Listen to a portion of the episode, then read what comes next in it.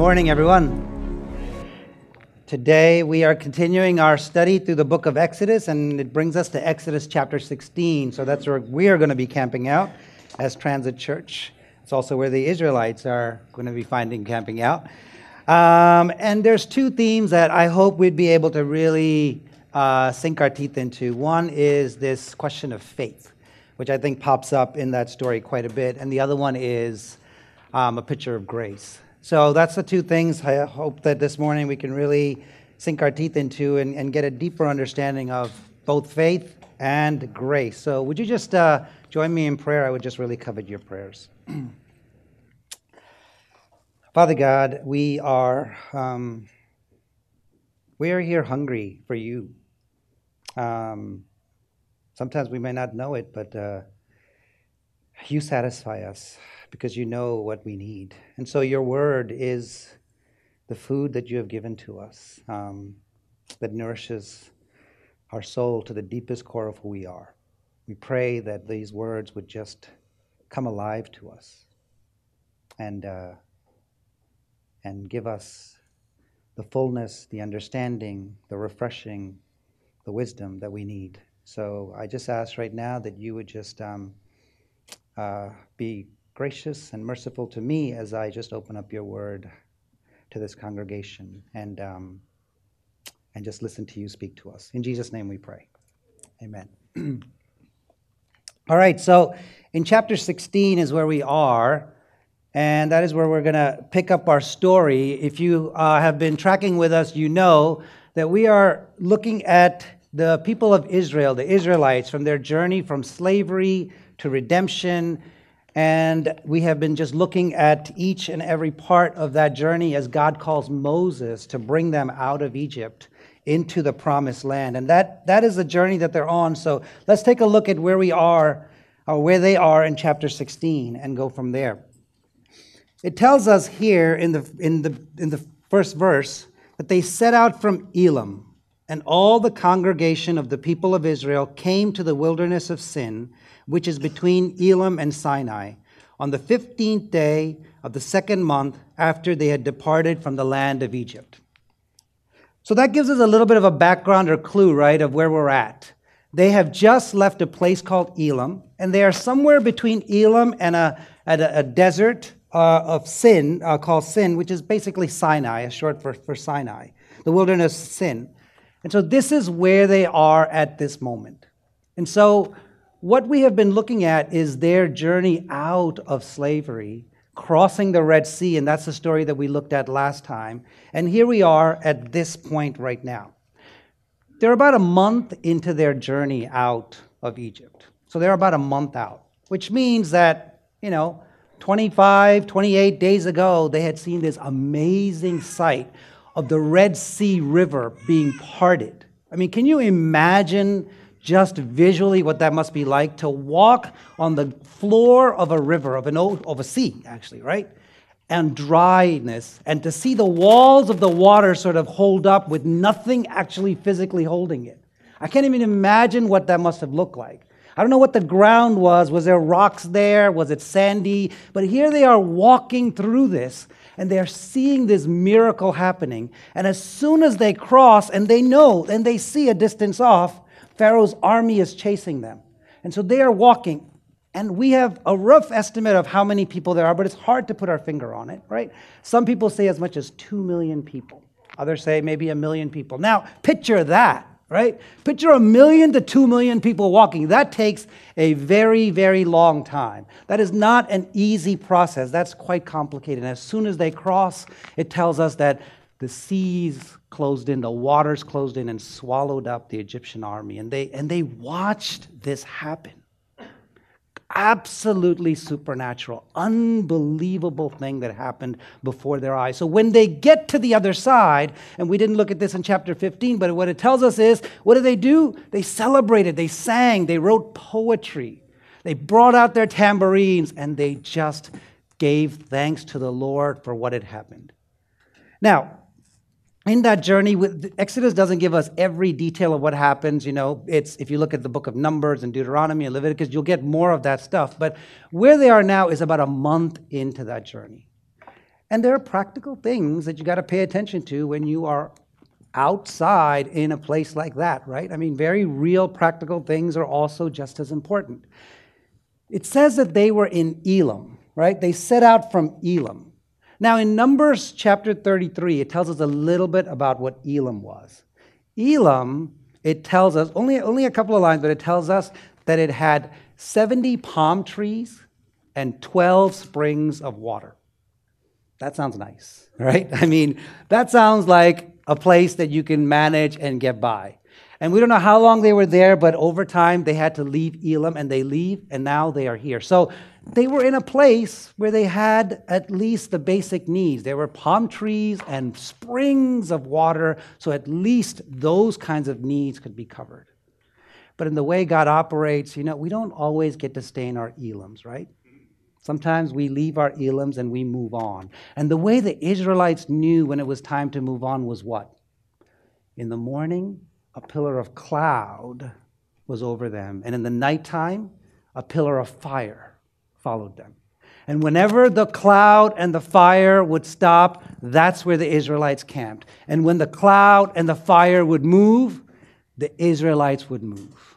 And so here they are moving forward in their journey. They don't know exactly how to understand this and where they're going. They're simply following that. And in some ways, I think it makes sense. If you're in a desert place, probably the one thing that you need in the daytime is cloud coverage, right? So that the heat doesn't just kill you.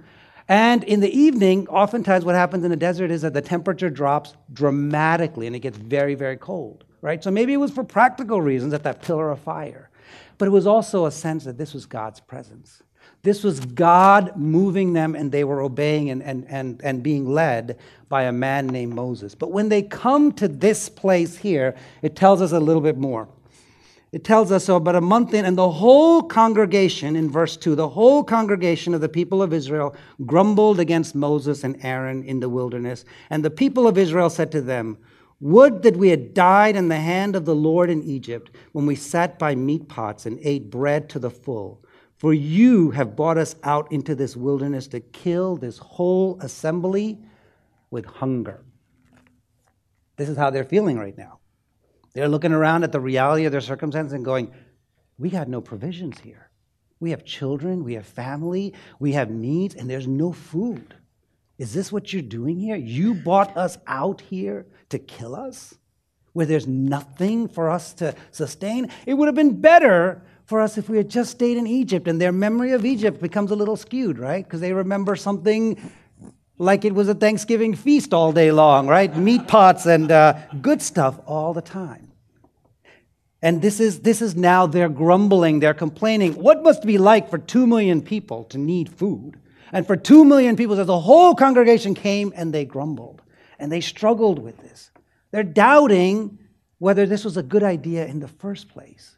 They're not sure whether they should have ever ventured out. And they're not sure what the intent of Moses or this God is ultimately, because they don't know him necessarily that well. That relationship is still rather in the get to know us, get to know each other kind of stage. So they don't know what the intention is going to be. We do, right? We, we, we're here in the future with the whole book in our hands, so we know what happens, right? They don't know in that moment. Here's the thing that I can share from some personal experiences of work. Um, some of you may know that the, the work that I do is in a nonprofit uh, sector in the area of human trafficking and anti slavery work. So, the work is actually going to places where people are experiencing and in slavery and doing rescue operations, bringing them out, and in that process, social workers take that long, hard work of restoration and rehabilitation to make sure that they can now move into freedom. So part of it is, is my, my understanding of what may be happening here is impacted by what I've seen personally. And what I've seen is this going on these kind of rescue type of situations in places where people are enslaved, sometimes for years, sometimes for generations. And um, the largest operation that I have personally been on is one where there were 512 people that were enslaved and making bricks You know, very similar to what the Israelites were doing. They were enslaved and making bricks. And so we had the process of going in and asking them questions and trying to have a dialogue with them and then use and the government officials as well and trying to bring them out. If you have lived your life in slavery, what does that mean? You don't really have control of anything, do you? Somebody else tells you when to eat, when to sleep, when to work, when not to work. Now, in that circumstance, when you're living there, you form some sort of a community, you'll get married, you'll have children, but you're not really a family in the sense that we have of what a family is. Because at any point, your slave master could just take your wife or your daughter and abuse them physically because they have the power. At any point, they could just tell the children, don't do that. I don't care how old you are, you're going to start helping your family. Imagine the powerlessness that exists there if you're a husband and you have no way to protect your wife and you have to live in that circumstance. Or if you're a father or a mother and you don't actually hold your baby or rock them to sleep, but you just put them somewhere while they just sit under a tree or a shade while you are working all day long. Imagine having no capacity to make decisions, think, plan, dream. What happens to your mind? What happens to you? What I've seen that happens often is that a little part of you has to turn off. Well, actually, more than a little part of you. You have to shut down. In order to survive, you go into a survival mode, and what that means is you have to stop caring or feeling or thinking because it hurts too much. It's too painful, right? So you just exist because if you start thinking, you start feeling the sense of absolute hopelessness. And we find that husbands don't know how to be husbands, and wives don't know what it means to be wives, and people don't know what it means to have a family unit. And that's the world that the Israelites were lived in. They were controlled by the, the, the, the ruling um, people of that country in Egypt. And this is their experience. They have no concept of what it means now to live in a world where they're outside of that circumstance. And whenever we've done rescue operations, we've bought people out, the hardest part is the journey mentally out of that circumstance. Because now all of a sudden you're in a world and you have to figure out how to live life. But if your life skills are no more than that of a five year old or a seven year old, how do you decide what to do? How do you solve conflict? How do you, where's the wisdom? Where's the training? Where's the life experience coming from? You don't have it. You live from moment to moment, need to need, because that's all you've ever done. And the need right before them is they're hungry. They have no food. They need to eat. At least back there, our slave masters fed us. We got nothing now. We don't know how to make it here. What would it be like to see two million people? And, they, and when they left, they must have left with whatever they have. When we left in that rescue operation with 512 people, and, and there's been different sizes, but I'd say that was the largest one, we had to, we had to take about 20 trucks, sort of like the large U-Haul trucks that were open in the back, and pile them on and take them out. And they just gathered what they had because they had been there for decades. And sometimes it's clothes and a few pots, and some of them had chicken somehow that they got. And they just wanted to take everything that they had, and they're just gathering that stuff. It's like they don't know where they're going, what's going to happen, but, but if I'm leaving here, this is all I possess. I got to take that with me. And I just picture that right now of, of a couple of million people kind of huddling and holding what they have as life possessions and walking along and just trying to listen to this pillar of cloud and fire and make decisions based on this man Moses who's telling them God is taking you to a better situation, a better place. Okay, all right, I guess, I don't know. Our social workers in the work that I do struggle the hardest because that they constantly don't know how to, how to handle the next situation in life. And they get called all the time help us with this, help us with this. We don't know how to do this, we don't know how to do this, we don't know how to do this, we don't know how to do this. They're scared. But it is beautiful to see over time, over a few years, how much they are able to learn. And that takes a lot of intentional effort, intentional work. But this is where they are. They are in a place where they are seeing their circumstance and they're thinking, it was better before. Because I don't know how to handle this. This is too hard, too unfamiliar. And so, what they're asked to put their faith in Moses and this God that Moses says, I am speaking on behalf of the God of your fathers, Abraham, Isaac, and Jacob. That is the same God, he's saying. But they're having a moment of crisis, of doubt. I think it's fair. I would be scared. Where's food coming from? My babies are crying. My children need something. I'm hungry. I'm tired. There's not even water here. What, what are we going to do? Fair. Maybe not fair. We could sometimes say, Come on, don't you see what's happened? The Red Sea parted and you walk through it. God does miraculous things. But that's the way our mind is. And, and when it comes to those things, sometimes our faith is strong and sometimes our faith is falling apart. I don't want any of us to think that that means that we have faulty faith. I want us to understand something different. That is the nature of faith. Faith goes up and faith goes down. That's the cycle that it is. The problem is, most of the time, we don't like admitting that, right? We don't like going to that place because we'd like to be people that have it together. Who wants to look weak or unstable? Who wants to open their mouth and say, I'm, I'm, I'm having a day where I'm just struggling? I'm having a week where I'm struggling. I'm having months where I'm struggling. This season, I can't hold any grip of God. Who wants to, who wants to show that kind of weakness? It's a lot easier just to fake it, right? It's a lot easier just to pretend. And so, this is sort of the way I think sometimes faith operates. Either we deny it, right? Or it's demonized, or the world in some way celebrates it. Now, we deny it because we can't accept the reality of our faith being like that. But here's, the, here's what Scripture does Scripture does not stay quiet, and God doesn't have a hard time, I think, dealing with the fact that we have questions. We go up and down. I mean, if you just have to read the book of Psalms and recognize that, right? The psalmist says, Where are you, God? Why have you abandoned me? What's going on? And then he's like, Praise the Lord with everything that I have, right? He's having those moments. You're having those moments. That's normal. That's real. That happens.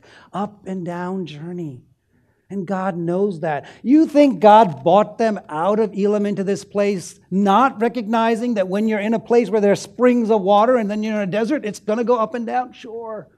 It's a journey, not just a physical journey, but a journey of getting to know this God. And so the, the worst thing I think we can do is cover it up.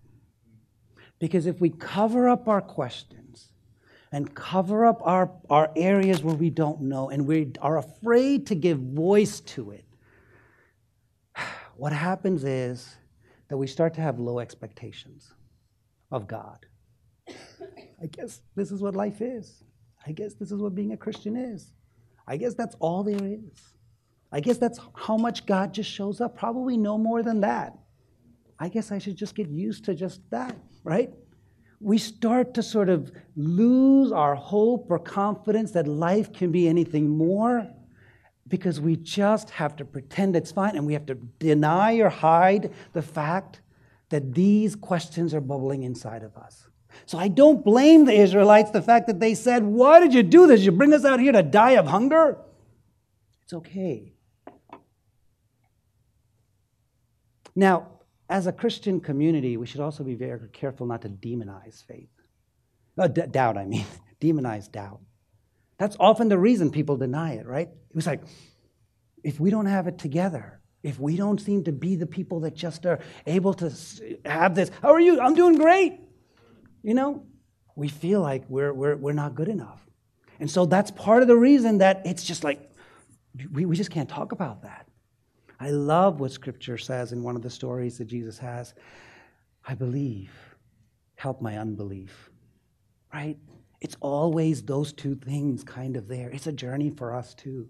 You know that story where John the Baptist sends his disciples to Jesus to ask, Are you the one, or should we expect another? It's been a hard, long season of journeying in there. He's like, Is this?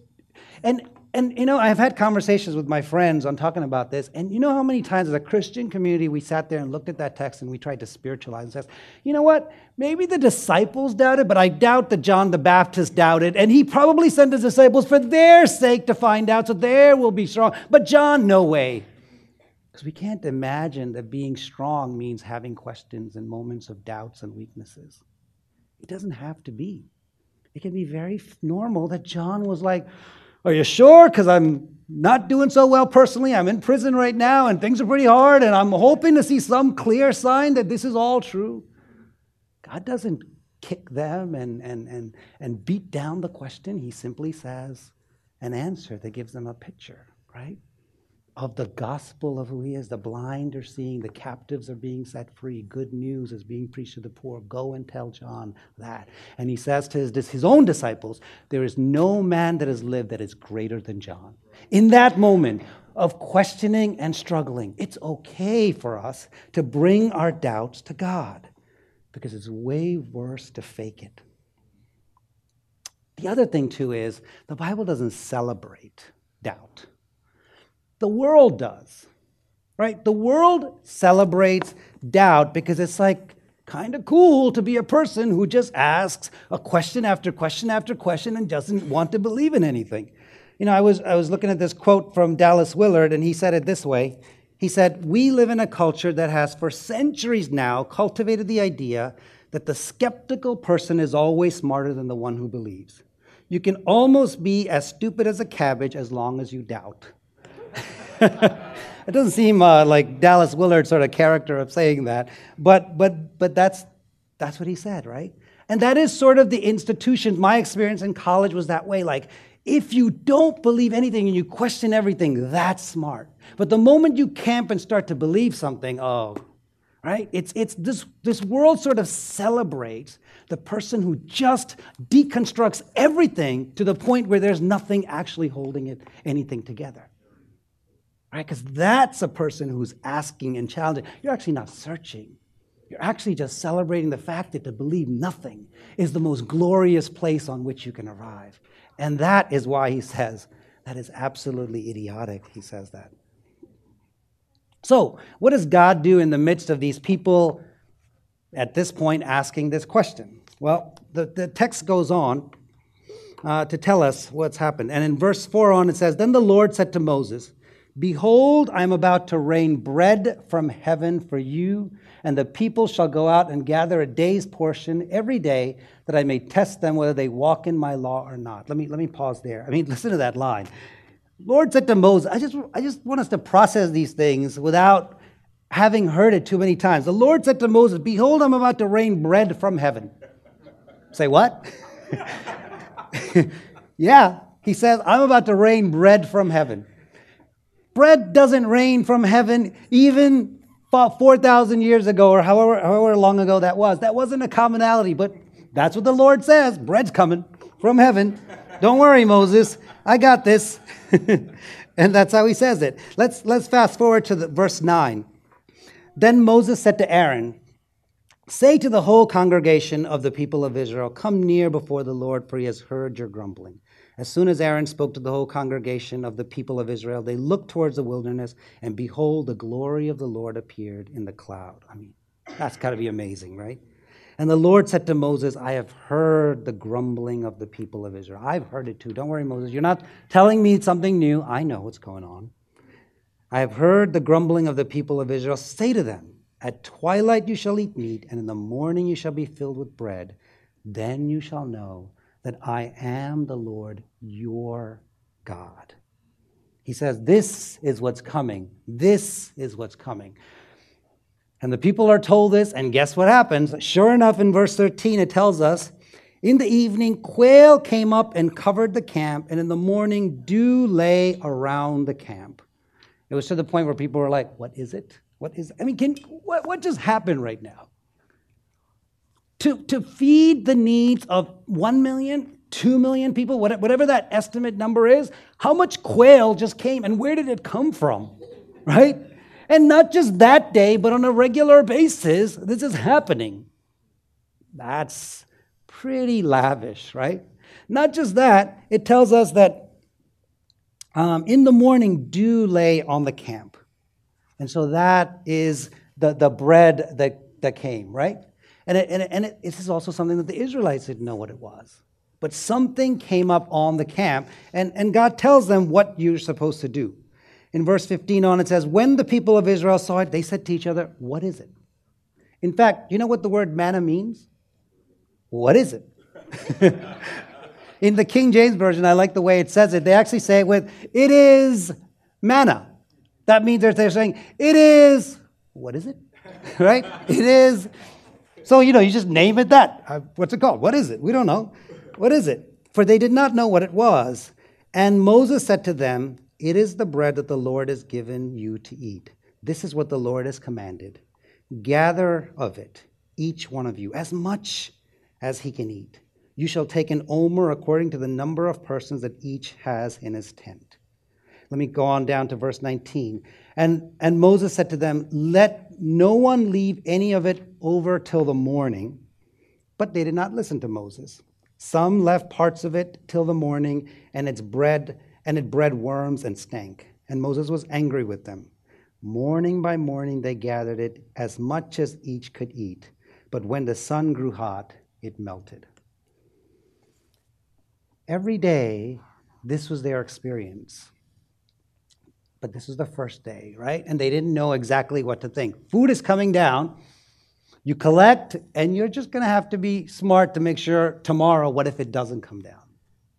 Again, reasonable questions from one side of it, but not when God is trying to teach you, do you trust me? Right? He's saying, I'm doing this so that they will know that I am the Lord your God. What's that like?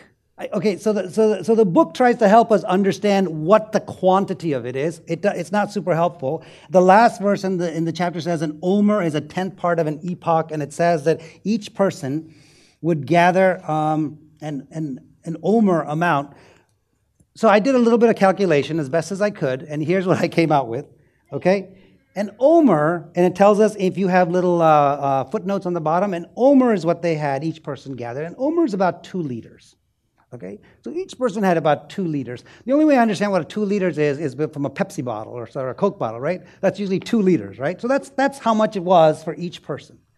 Now, um, two liters is about four pints. Okay? Four pints times, let's take the, the, the max number that I said, two million people, right? That's eight million pints. I don't think my math is super correct here. I'm not sure, but I tried to do some conversion. That's about eight to nine million pounds. Okay? Pounds. Eight or nine million pounds is four and a half million tons every day. Let me try to give it to you in a different way. Imagine a train, you know, the, the train compartments, the train cars. Imagine one to 300 train cars. And in each of those train cars has 15,000 pounds on each one of it, right? That's how much four and a half million tons is. Now that's on the high end. Let's assume that it was not a million, two million people, it's a million people. Okay, not 300 cars, 150 cars, train cars. Every single day, that was what was coming down day after day after day. That's astounding, isn't it? I, I, I, am blown away by what God was doing. And it's something that happened to them all throughout their journey. All throughout, right? They say, it tells us that they had it for 40 years, right? If you multiply that time, that's 14,600 days that it happened, that this was their reality right? Quail and, and manna from heaven. This is what God gave them. Now, he tells them that important thing. He says, listen, take as much as you need, but not more than that. And it tells us that the people struggled with that, except on the sixth day, because the seventh day is Sabbath. Now, that's super interesting, too, because the text tells us on the sixth day, right, it wasn't one omer that they were supposed to take, it was two omer, so double the amount fell. And they gathered and they had that. And I do think what God is showing in this is a picture of grace. every single day, my grace is there for you. My grace is new every morning. My mercies are new every morning, right? My grace is with you. My grace is with you. My grace is there. I'm gracious to you. I'm gracious to you. My, my, my, my relationship with you is one of grace. My relationship with you is one of grace. My attitude towards you is gracious. My attitude towards you is gracious. Do we believe that? Did they believe that? How long does it take for us for that to sink in? I don't know. I don't know how much you and I believe that. Here's the thing, here's the verse that I love. In Romans chapter 5, verse 20, it tells us this Where sin increased, grace abounded all the more. Okay? It tells us that where sin increased, where sin increased, grace abounded all the more. Or, or the uh, King James Version, sometimes those language is kind of nice. It says, Where sin abounds, grace superabounds. So, what it's saying is that if sin goes this far, grace goes one step further. But if sin goes this far, grace goes one step further. Sin cannot, uh, cannot outpace sin. I mean, uh, cannot outpace grace. There doesn't get to be a point where you say grace cannot cover it. That's what Paul is saying here. Where sin increases, grace super increases. My question do we really believe that for ourselves? Do the Israelites really believe that? It's hard. Let, let, me, let me share a story with you. Um, because this sort of hits to the fringes of what grace can be.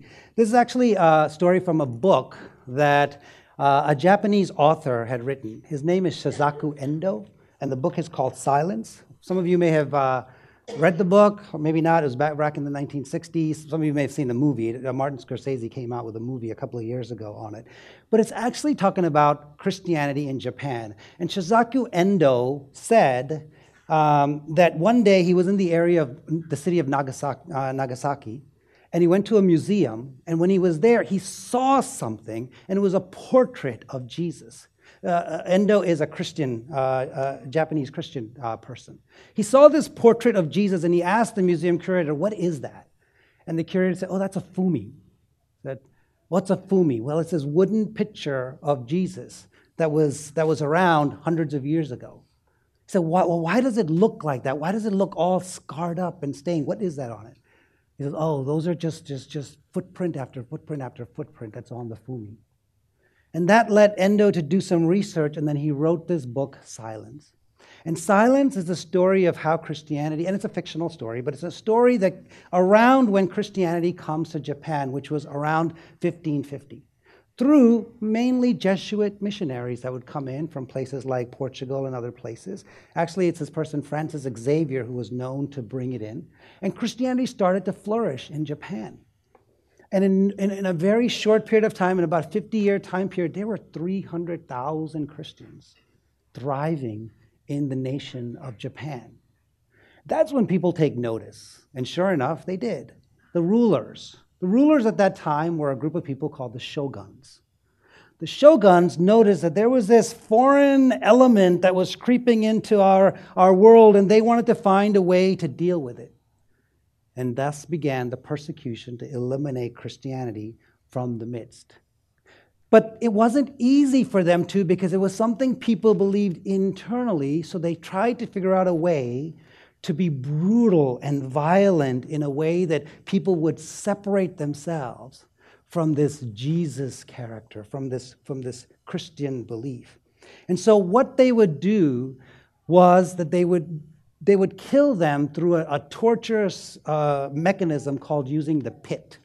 They would take a person and they would tie their bodies, except for one hand would be tied, and they would, after they would tie them, they would put them upside down on a stake. They would be tied to a stake, except for one arm free, and then that stake would be put in upside down. And there would be a hole in the ground, and in the hole would be just all kinds of horrible things from feces to whatever. And your head would be below ground inside the pit area, right? Not touching the bottom, but it's, but it's, but it's below there. And the other half of you is hanging above. And then they would cut you right here. And blood would slowly drain out and slowly drain out till you died. But you had a way out. if you waved your hand and said, I will renounce this belief, I will deny this. If you did, they would untie you and they would put a fumi on the ground, this picture of Jesus.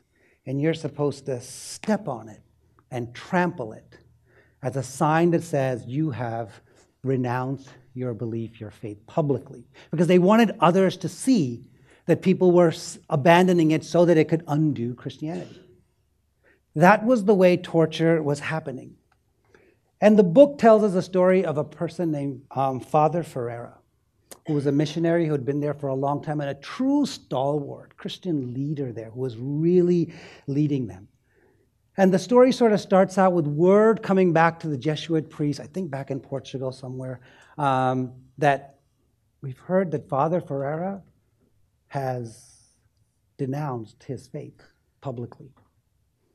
And it shocked his students. They couldn't believe that this man of deep faith would in any way do something like that. And they struggled with that to the point where they said, We need to go see for ourselves. So a, a father named Rodrigo and two others go out and they set out and they sail and they come to Japan, but it's very dangerous times because they want to find out the truth of what's happened. And what they'd heard was that actually Father Ferreira didn't last a very long time, fairly quickly, into him being tied to a pit, he had denounced his faith. And so Rodrigo comes in, uh, somewhat covert because it's dangerous, and he's trying to have translators uh, help him understand and move through, and he doesn't know who he can trust and who he can, and he's trying to make his way through. And the people are kind of excited that there's another priest, a father, who's coming in to teach them. And unfortunately, one of the people that he trusted turns out to double cross him and turned him in. And Father Rodriguez is captured. And when he's captured, he's put into a cell. And while he's in his cell, the, the, the, the, the soldiers and those there are saying, denounce this Jesus, denounce this Jesus. Just go ahead. You know, just, just, just say it publicly. Even if you don't mean it, just go ahead and just do it. But Father Rodriguez is like determined no, no matter what, I will not do it. No matter what, I will not do it. But from his cell outside, he hears every single night this screaming and this screaming that's haunting him. And he's praying to God for some guidance and some help, but he hears nothing from God. That's why the book is called Silence, because he's, heaven is silent, is I think the indication. And what he hears of the screaming of the people he finds out are these Japanese people who are being tortured over and over again to denounce their faith. And he's inside, and they're saying to him, Look, if you will just step on the fumi, we will actually stop doing it to all of them. It's up to you. It's up to you. And he says, No, I won't do it. No, I won't do it. And at some point, they even bring Father Ferreira in, and he finds that he's still alive there. And Father Ferreira says, Just go ahead and do it, Rodriguez. Rodriguez is a student, right? And Rodriguez can't believe it. He says, No, no, no, I will not do it. But as time passes, it becomes harder and harder to hear the screams and the cries of the people outside dying, literally dying. And he can't believe the fact that he had come there for the Japanese people and now they are dying because he is standing unwilling. And he's praying, God, say something, help me, speak to me, speak to me, speak to me, but nothing, nothing. And he comes to a point finally when he, he doesn't have any more strength left to stand, uh, stay uh, resolute on this. And this is, uh, this is the lines from the book, uh, parts of it. Somebody says to him, It's only a formality. What do formalities matter? The interpreter urges him on excitedly. Only go through the exterior form of trampling. The priest, Rodriguez, raises his foot. So, because they put the fumi down in front of him. In it, he feels dull, heavy pain. This is no mere formality. He will now trample on what he has considered the most beautiful thing in his life, on what he has believed most pure, on what is filled with the ideals and dreams of man. How his foot aches. And then the Christ in the bronze speaks to the priest. That's how Sasaki Endo writes it. Then he hears the voice coming from the fumi itself. The Christ in the bronze speaks to the priest. And this is what he says Trample, trample. I more than anyone know of the pain in your foot. Trample. It was to be trampled on by men that I was born into this world. It was to share men's pain that I carried my cross. The priest placed his foot on the fumi. Dawn broke, and far in the distance, the cock crowed. Endo writes that book. It's quite controversial, hard. Is that right? Is that fair? Is that stretching it too much? I don't know. I'm not um, going to leap into all of that. But what is it that makes me or you or any of us ask that question? Part of it is can you go that far? Can you, can you, is there a line? That's what I'm, I'm wrestling with here with you. Is there, what is that line? Is there a line? Do we live with a sense of the line? Sin, it's got a limit. What does this grace piece mean? And I'm really just trying to wrestle, right? Where sin abounds, grace super abounds. Yeah, but this far? Are you sure? This far? And that's the line. I just I told you that story because it's sort of on the fringes there. I'm not trying to make a commentary on the story, but I just wanted us to wrestle with the fact that how we do struggle to believe that. Can you really deny that?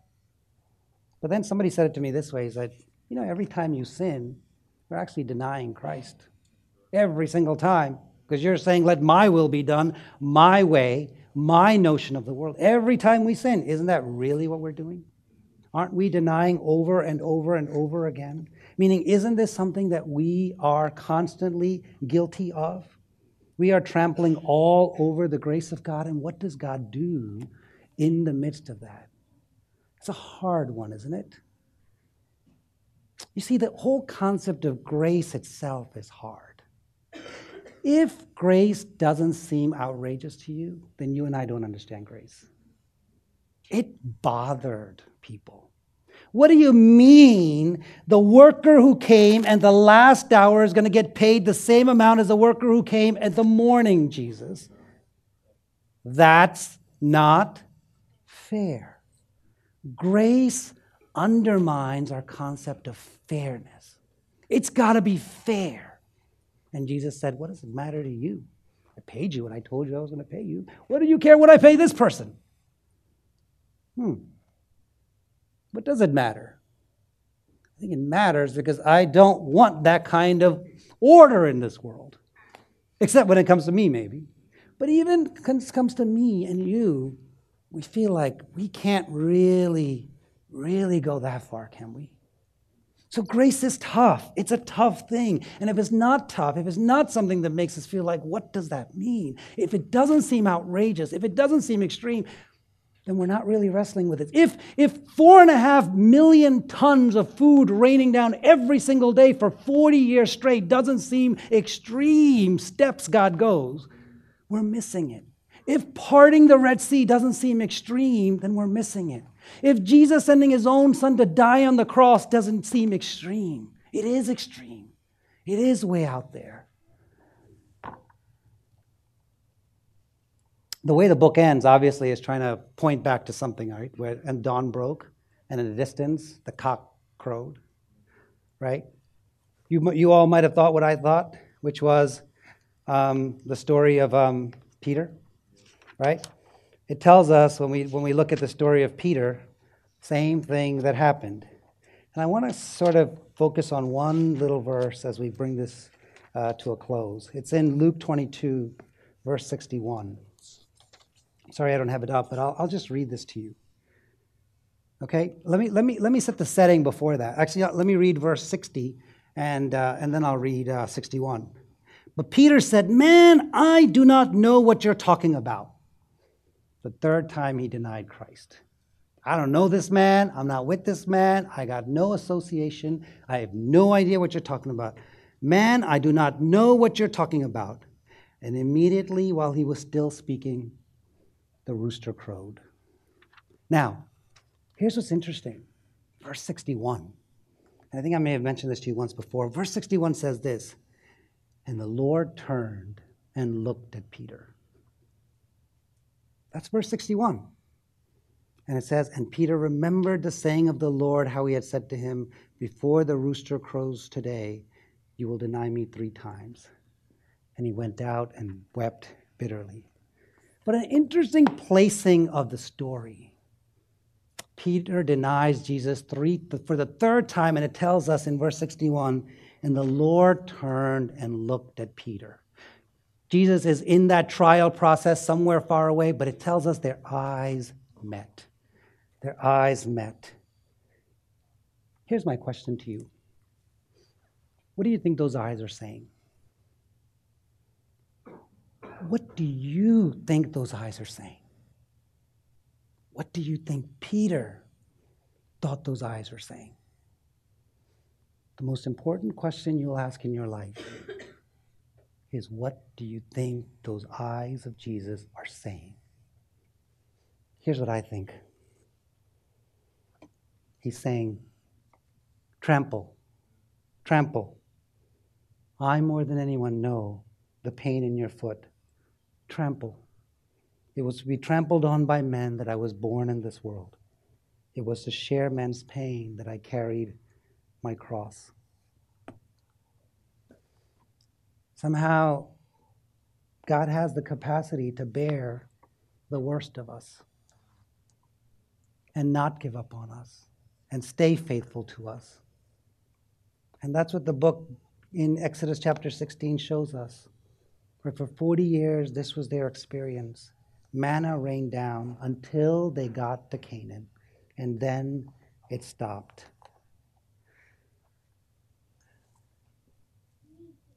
Grace is something that I struggle with personally to understand exactly what that looks like. I'm a practical person. I'm a person who measures this amount of investment versus how much I deserve.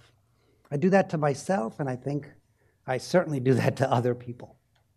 I don't know how to deal with a God who, who stretches that concept. And I don't know how exactly how far he stretches it here, but he certainly was able to handle a Peter who denied him and reinstore him and ask him, Do you love me? Do you love me, Peter? Do you love me? You have a second chance. You have a third chance. You have a fourth chance. My arms are open and I am waiting for you. I am not coming here to condemn you. I am not trying to trying to create some sort of a hard standard and you walk through it and if you survive and if you succeed you get it. Even the line where it says, you know, I'm doing this to test you. He's not doing this from the standpoint that God is going to figure out what's happened. God already knows what you're going to do. God already knows and over and over I'm going to fail. The testing is more for me to understand what score I'm going to get. So I was like, oh man, this is still where I'm at. Life circumstances is really more for me to know the grade I really am because I actually think I'm a B plus student, you know, in something in life where I'm actually a D minus student. But those tests actually reveal what? What's really going on inside. And then I get uncomfortable with that because I'm like, oh my gosh, I'm a D plus student and or D minus student. I can't stand myself. And then the voice of Satan tries to say, then run away, flee, depart, and weep bitterly because you don't deserve this God. But Jesus comes like the hound of heaven, comes after you, after you, after you. He doesn't give up on the Israelites. He doesn't give up on you and I. Amen? Amen. Amen. Let me pray.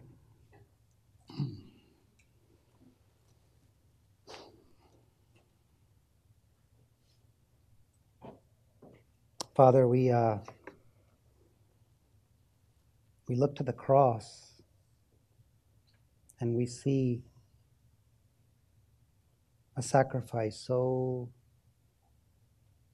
sold out, everything you have, because you love us. Some ways, we can't handle that kind of love. It's too generous, it's too kind, certainly undeserving. But it is your gospel that you're asking us to believe. And so, wherever we are on that journey, you are able to handle our faith up and faith downs. You're able to speak to us in our moments of doubt. We don't have to hide it from you. We don't have to cover it up. We don't have to be pretending to be better or further ahead than we are. Come as we are is your invitation to us. So we come as we are to you, O Savior, O Healer, O Transformer of our lives. Transform us today by your grace so that we don't continue to be foolish or weak, but by your grace we are renewed and strengthened and trusting your goodness to us.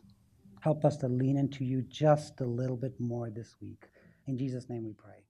Amen.